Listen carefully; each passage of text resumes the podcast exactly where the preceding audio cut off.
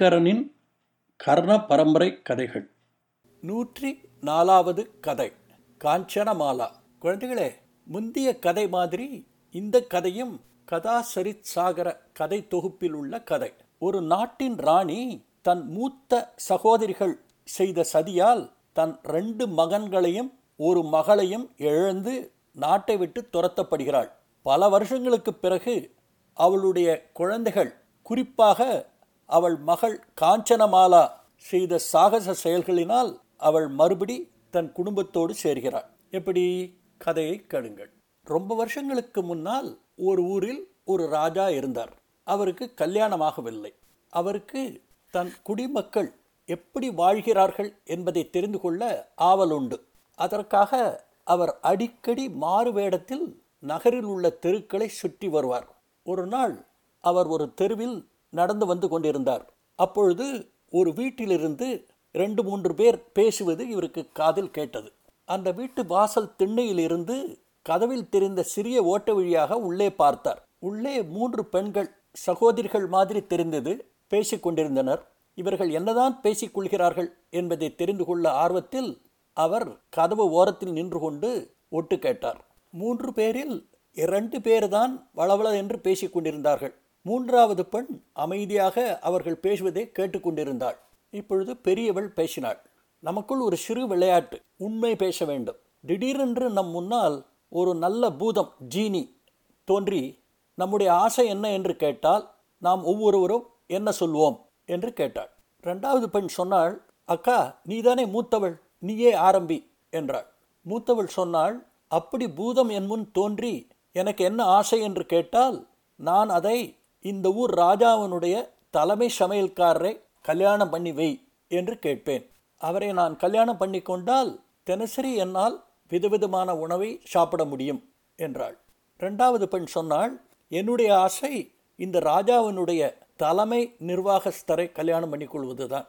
அவரை நான் கல்யாணம் பண்ணி கொண்டால் தினசரி விதவிதமான புது ஆடைகளையும் புது புது நகைகளையும் அணிய முடியும். அதனால் அவரையே என்னை கல்யாணம் பண்ணி வை என்று கேட்பேன். என்றாள். இப்பொழுது மூன்றாவது பெண்ணின் முறை. அவள் அமைதியாக ஒன்றும் பேசாமல் உட்கார்ந்து கொண்டிருந்தாள். மற்ற ரெண்டு சகோதரிகளும் அவளை கட்டாயப்படுத்தி உன்னுடைய ஆசை என்ன? என்று துருவி துருவி கேட்டார்கள். அவர்கள் தொந்தரவை பொறுக்காமல் அவள் வாயை திறந்து பேசினாள். அப்படி அந்த பூதம் என் முன்னால் தோன்றினால் நான் அந்த பூதத்தை பார்த்து பூதமே என்னை இந்த நாட்டின் ராஜாவுக்கு கல்யாணம் பண்ணி வைத்து ராணியாக ஆக்கு. நான் அவருக்கு உறுதுணையாக இருந்து இந்த நாட்டை நல்ல முறையில் நடத்தி கொண்டு போவேன். இதுதான் என் ஆசை என்றாள். இதை கேட்ட மற்ற இருவரும் நீ ஒரு எட்டா கனிக்கு ஆசைப்படுகிறாய் என்று அவளை கேலி செய்துவிட்டு மூன்று பேரும் படுக்க சென்று விட்டார்கள். இவர்கள் பேச்சை கேட்டுக்கொண்டிருந்த அரசர் ஆச்சரியத்துடன் அரண்மனைக்கு திரும்பினார்.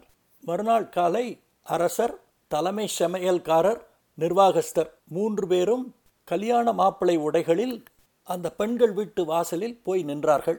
அந்த பெண்கள் ஆசைப்பட்டபடி கடைசி பெண்ணை அரசரும் மூத்த பெண்ணை சமையல்காரரும் ரெண்டாவது பெண்ணை நிர்வாகஸ்தரும் கல்யாணம் பண்ணி கொண்டார்கள் மணப்பெண்களை கூட்டிக் கொண்டு அவரவர் வீடுகளுக்கு திரும்பினார்கள். மூவரும் தங்கள் மனைவிகளோடு சந்தோஷமாக வாழ்ந்து வந்தார்கள். நாட்கள் கடந்தன. ராணியான கடைசி சகோதரியின் வாழ்க்கையை பார்த்து மூத்த சகோதரிகள் பொறாமைப்பட ஆரம்பித்தார்கள். ராணி கர்ப்பமானால் அவளை நன்றாக கவனித்து கொள்ள வேண்டும் என்று ராணியினுடைய மூத்த சகோதரிகளுக்கு அரசர் உத்தரவு போட்டார். ராணிக்கு ஒரு அழகான ஆண் குழந்தை பிறந்தது.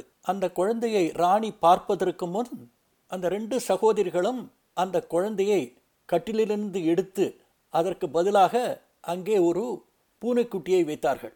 ராணியின் குழந்தையை ஒரு கூடையில் வைத்து அதை நதியில் போட்டு விட்டார்கள் ராணிக்கு பூனைக்குட்டி பிறந்ததை பற்றி அரசருக்கு தெரிவிக்கப்பட்டது. அரசர் கோபப்பட்டார் வருத்தப்பட்டார். ராணி பல நாட்கள் கதிரி கதிரி அழுதார்கள். ரெண்டு வருஷங்கள் சென்றன. ராணிக்கு இன்னொரு ஆண் குழந்தை பிறந்தது. ரெண்டு சகோதரிகளும் இந்த குழந்தையும் ஒரு கூடையில் வைத்து ஆற்றில் போட்டுவிட்டு குழந்தைக்கு பதிலாக இரண்டு பறவை குஞ்சுகளை ராணி பக்கத்தில் வைத்தார்கள். தங்களுடைய துர் அதிர்ஷ்டத்தை நினைத்து ராஜாவும் ராணியும் கவலையோடு இருந்தார்கள். இன்னும் ரெண்டு ஆண்டுகள் கடந்தன. இப்பொழுது ராணி ஒரு அழகான பெண் குழந்தையை பிரசவித்தாள். சகோதரிகள் அந்த பெண் குழந்தையை கூடையில் வைத்து ஆற்றில் போட்டுவிட்டு அதற்கு பதிலாக ஒரு பொம்மையை ராணி பக்கத்தில் வைத்தார்கள். ராணிக்கு பொம்மை பறந்த செய்தியை கேட்ட அரசருக்கு ஒரே அதிர்ச்சியாக இருந்தது குழப்பமாகவும் இருந்தது. மூன்று தடவையும் அதிசயமான பொருள்களை பெற்றெடுத்த இவள் ஒரு சூனியக்காரியாக இருக்க வேண்டும் என்று அவர் நினைத்து ராணியை அரண்மனையிலிருந்து விரட்டிவிட்டார். போக இடம் தெரியாமல் ஒரு குடிசையில் பிச்சைக்காரி போல் ராணி வாழ்ந்து வந்தாள். ராணியின் சகோதரிகள் தங்கள் திட்டம் சரிவர நிறைவேறியதை நினைத்து சந்தோஷப்பட்டு கொண்டிருந்தார்கள். ஆனால் அவர்களுக்கும் ஏன் யாருக்குமே தெரியாத ஒரு விஷயம் என்னவென்றால் ஆற்றில் எரியப்பட்ட அந்த மூன்று குழந்தைகளும் ஷாகவில்லை உயிரோடு தான் இருக்கிறார்கள். எப்படி? ஆற்றின் கீழ்ப்பகுதியில் ஒரு பிராமணர் வசித்து வந்தார். ஆறு வருடங்களுக்கு முன்னால் ராணியின் சகோதரிகள் உத்தரவின் பேரில் தூக்கி எறியப்பட்ட முதல் கூடை மிதந்து வந்து கொண்டிருந்த அன்று அந்த பிராமணர் குளித்து கொண்டிருந்தார். அவர் பக்கம் மிதந்து வந்த அந்த கூடையை அவர் திறந்து பார்த்ததில் அதில் ஒரு அழகான குழந்தை இருப்பதை பார்த்து ரொம்ப சந்தோஷப்பட்டார். குழந்தையை தன் வீட்டுக்கு எடுத்து சென்று தன் மனைவியிடம் கொடுத்தார். அவர்களுக்கு குழந்தை இல்லை. அந்த குழந்தையை தங்கள் குழந்தையாக அவர்கள் நினைத்து அதற்கு அருண் என்று பெயர் வைத்து வளர்த்து வந்தார்கள். ரெண்டு வருடங்கள் சென்றன மறுபடியும் அந்த பிராமணர் நதியில் குளித்து கொண்டிருக்கும் பொழுது ரெண்டாவது கூடை வந்தது. அந்த கூடையிலும் ஒரு ஆண் குழந்தை இருப்பதை கண்டு மிகுந்த சந்தோஷப்பட்டு அதையும் தன் வீட்டிற்கு எடுத்து சென்று அதற்கு வருண் என்று பெயர் வைத்தார்.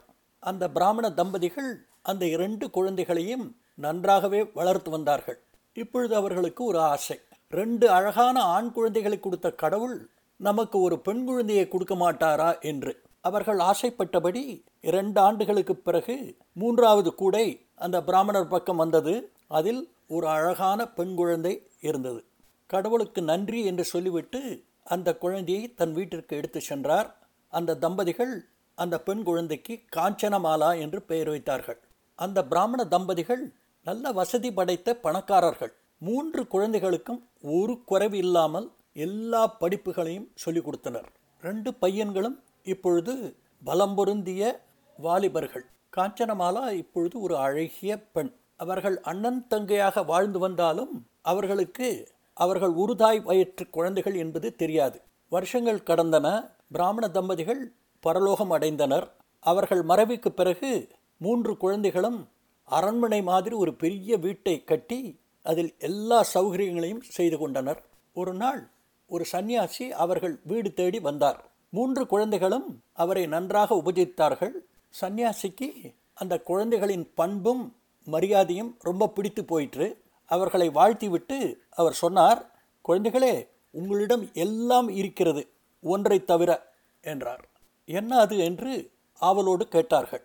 சன்னியாசி சொன்னார் பக்கத்தில் இருக்கும் மலை உச்சியில் ஒரு தங்க மரம் இருக்கிறது. அந்த மரத்தில் ரெண்டு கிளிகள் இருக்கின்றன. அவைகளை நீங்கள் உங்கள் வீட்டிற்கு கொண்டு வந்தால் உங்களுக்கு நிரந்தரமான அமைதியும் சந்தோஷமும் கிடைக்கும் என்றார். சன்னியாசி மேலும் தொடர்ந்தார். மலை உச்சிக்கு சென்று அந்த கிளிகளை எடுத்துக்கொண்டு வரும் பயணம் மிகுந்த கடினமானது. அதற்கு மிகுந்த தைரியமும் வேண்டும். அதில் இன்னொரு சிக்கலும் இருக்கிறது. நீங்கள் அந்த கிளிகளை எடுத்துக்கொண்டு திரும்பி வரும்பொழுது எக்காரணத்தை கொண்டும் திரும்பி பார்க்கக்கூடாது அப்படி நீங்கள் திரும்பி பார்த்தால் அந்த நிமிடத்திலேயே நீங்கள் கல்லாக மாறிவிடுவீர்கள் என்றார். சன்னியாசியின் பேச்சை கேட்ட மூவரும் ஒரே குரலில் நாங்கள் முயற்சி செய்கிறோம் கட்டாயம் அந்த கிளிகளை இங்கே கொண்டு வருவோம் என்றார்கள். சன்னியாசி அவர்களை ஆசீர்வதித்துவிட்டு அங்கிருந்து கிளம்பினார். மூத்தவனான அருண் தான் சென்று கிளிகளை கொண்டு வருவதாக சொல்லி புறப்பட்டான். மலை உச்சிக்கு சென்று தங்க மரத்தை கண்டுபிடித்து அந்த ரெண்டு கிளிகளையும் கையில் பிடித்து கொண்டு திரும்பி தன் வீட்டிற்கு நடந்து வந்தான். அப்பொழுது யாரோ அவன் பெயரை சொல்லி அவனை கூப்பிட்டார்கள். ஏதோ ஒரு உணர்ச்சி வேகத்தில் அவன் திரும்பி பார்த்தான். அந்த நிமிடத்தில் அவன் கல்லானான். கிளிகள் அவனிடமிருந்து பறந்து மறுபடி மரத்தில் போய் உட்கார்ந்து கொண்டன. கொஞ்ச நாட்கள் ஆயிற்று. அருண் வராததை பற்றி மற்ற இருவரும் கவலைப்பட்டனர். தான் போய் அவனுக்கு என்ன நேர்ந்தது என்பதை பார்த்து வருகிறேன் என்று சொல்லி வருண் கிளம்பினான். அருணை பற்றி எந்த தகவலும் கிடைக்கவில்லை. வருண் போய் கிளிகளை பிடித்து கொண்டு திரும்பி வரும்பொழுது ஒரு அழகான பெண் குரல் அவன் பெயர் சொல்லி கூப்பிட்டது. பெண்ணின் குரலில் மயங்கி திரும்பி பார்த்த அருண் கல்லாக மாறினான். வீட்டில் காஞ்சனமாலா தன் சகோதரர்கள் திரும்பி வருவார்கள் என்று எதிர்பார்த்து கொண்டிருந்தாள். நாட்கள் பல கடந்தன. அவர்களுக்கு என்ன நடந்தது என்பதை தெரிந்து கொள்ள தானே புறப்பட தீர்மானித்தாள். ஆண் உருவத்தில் தன்னை அலங்கரித்து கொண்டு அவள் அந்த மலையை நோக்கி சென்றாள். பல கஷ்டங்களை கடந்து மலை உச்சிக்கு சென்று அந்த தங்க மரத்தை கண்டுபிடித்தாள். அதில் இருக்கும் ரெண்டு கிளிகளையை எடுத்துக்கொண்டு அவள் தன் வீட்டிற்கு திரும்பினாள். திரும்பி வரும்பொழுது காஞ்சனமாலா காஞ்சனமாலா என்று ஒரு குரல் அழைத்தது. சன்னியாசி எச்சரிக்கை செய்து சொன்ன வார்த்தைகள் அவள் ஞாபகத்திற்கு வந்தன. காஞ்சனமாலா திரும்பி பார்க்கவில்லை. இப்பொழுது பல குரல்கள் காஞ்சனமாலா காஞ்சனமாலா திரும்பி வா திரும்பி பார் என்று சொன்னன.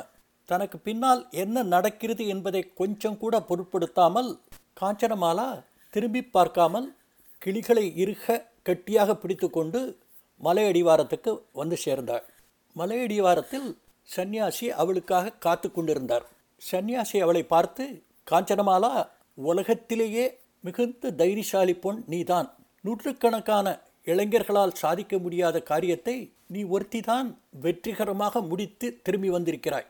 என்று அவளை பாராட்டினார் பிறகு சந்நியாசி காஞ்சனமாலா நின்று கொண்டிருந்த இடத்தை சுற்றி இருக்கும் பாறைகளை காட்டி காஞ்சனமாலா இதோ என் கையில் இருக்கும் பாத்திரத்தில் இருக்கும் தண்ணீரை இந்த பாறைகளின் மேல் தெளி என்று சொல்லி தன் கையில் வைத்திருந்த பாத்திரத்தை காஞ்சனமாலாவிடம் கொடுத்தார்.